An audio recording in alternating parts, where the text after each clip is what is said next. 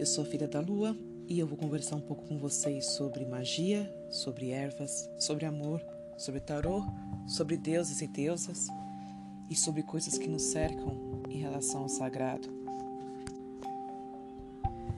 Muitas pessoas me perguntam por que, que eu coloquei o nome Filha da Lua e por que eu não uso meu nome pessoal. Na verdade, a ideia aqui é que nós despertemos em cada um de nós a conexão com a natureza como a lua é um dos astros que influencia muito na natureza humana, na natureza das marés em muitos seres vivos, na superlua deste ano de 2019 eu tive algumas inspirações e então o meu processo de despertar foi consagrado pela superlua de fevereiro de 2019. Então, cada uma das pessoas com quem eu converso, que já estão iniciadas na magia, na magia divina, na umbanda, em qualquer outro tipo de magia, elas têm algum é, calendário, né?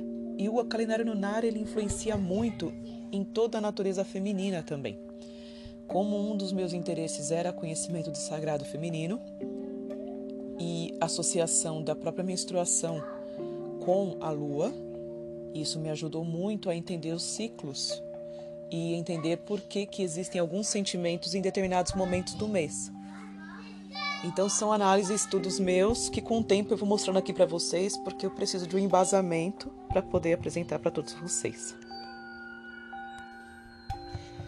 Sobre a magia, as pessoas tendem a lembrar de magia como coisas de bruxas, de feitiçaria, daquilo que era proibido, daquele culto e de coisas que não faziam bem aos outros. A magia está em vários lugares das nossas vidas. Quando você vai para a cozinha e faz uma sopa, os itens que você coloca numa sopa nada mais são do que itens naturais, como verduras, vegetais, dentro de um caldeirão, que seria a sua própria panela, e você vai temperando ao seu gosto, ou seja, toda a energia que você quer para aquela comida, seja ela para se sentir confortável após tomar uma sopa quente ou para fazer bem para alguém que está doente, isso é magia. Então a magia ela tem uma história negativa porque ela ameaçava religiões da época. Então nós temos que nos desapegar dessas dessas ideias onde magia é proibido, magia não faz bem e magia é só para bruxa. Não, qualquer pessoa pode praticar magia, qualquer pessoa faz magia, é só ela querer.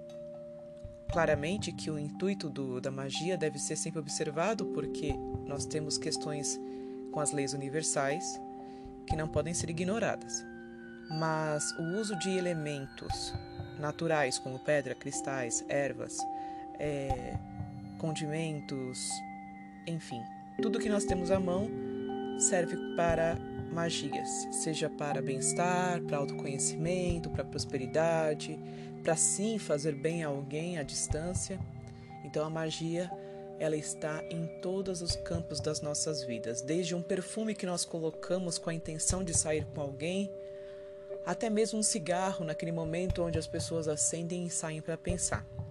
A magia ela está onde nós menos acreditamos é, sobre a magia e a religião. A magia ela não é exclusiva de uma única religião. Existem algumas religiões que são baseadas sim em magia, e eu vou falar da Umbanda, que a Umbanda seria a religião que eu conheço. Infelizmente ainda não tenho iniciação em outras religiões com muita magia, tenho um conhecimento superficial de Catimbó, que também envolve muita magia e everância. E sim, também tenho conhecimento no candomblé, que tem magia. Porém, não tenho conhecimento profundo, então eu não vou falar sobre as outras duas religiões. Eu vou falar mais sobre a Umbanda, porque foi onde eu recebi iniciação nas magias divina, do fogo, da pemba, magia dos cristais, dos mentais, magia das ervas, os rituais com ervas, né? Então eu consigo falar sobre aquilo que eu sei. É, a magia ela não faz parte apenas de uma única religião, ela não pertence a uma única religião, e eu penso que a magia nada mais é do que a forma em que o ser humano se conecta ao sagrado. Então, se a natureza é sagrada para a gente, por que não usar elementos dela para se conectar? o que se torna uma forma de religião. Então, qualquer magia é uma forma de religação, religare com Deus, ou com a deusa, ou com a natureza, que na verdade é tudo uma coisa só.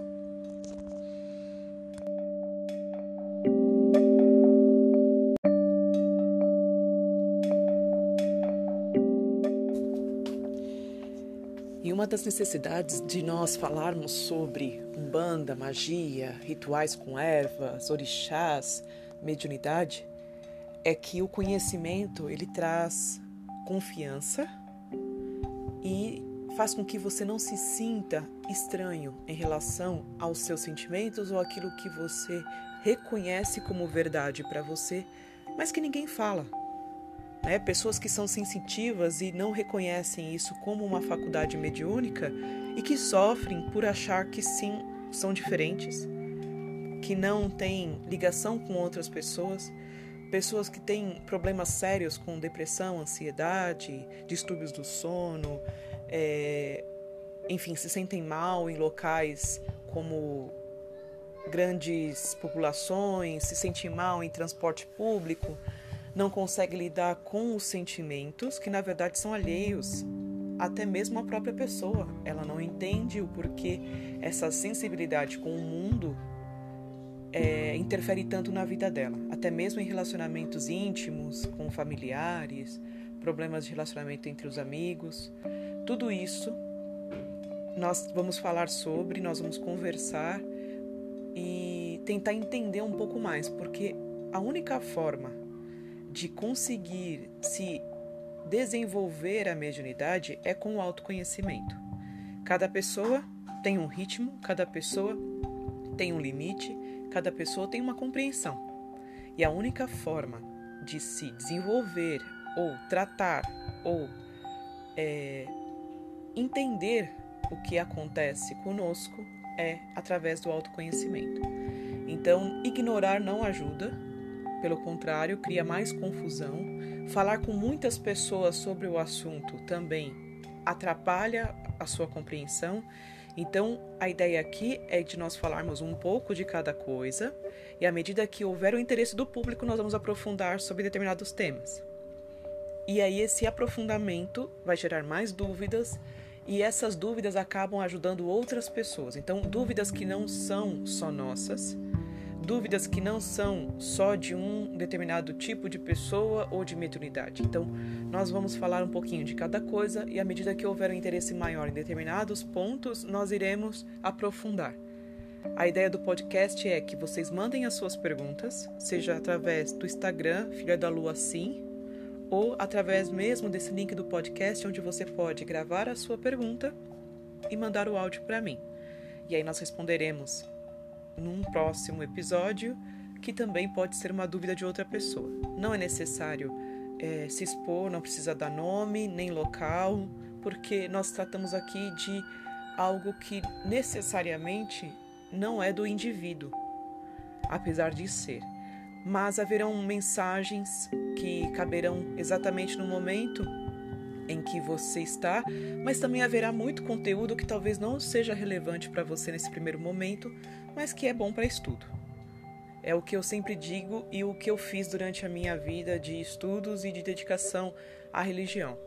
Aquilo que eu aprendia e que naquele momento não servia para mim, eu agradecia e continuava o meu caminho. Então, a única é, dica que eu posso dar para quem está começando ou para quem quer continuar os estudos é que não serviu para você no primeiro momento esse essa informação, agradeça e siga na sua ideia, siga no seu caminho, siga na sua intuição, porque conhecimento nunca é de menos, sempre é bom. Então, qualquer assunto que a gente fale aqui vai ser sim com embasamento em estudos, com coisas que uma, duas, três, quatro, dez pessoas falam em livros não é nada que sai da cabeça e quando for uma intuição, quando for uma inspiração mediúnica, vai ser discriminado aqui, tá bom? Muito obrigada pela sua audiência. Eu espero que você goste de conversar sobre o assunto. É um assunto interessante e a dedicação aqui vai ser a medida do interesse de vocês, tá bom? Então agradeço se puder mandar suas dúvidas, as suas perguntas e me segue lá no Instagram, Filha da Lua Sim. É só procurar que tem uma, a mesma, o mesmo logotipo do podcast, tá lá no Filha da, Filha da Lua no Instagram. Gratidão, muito obrigada.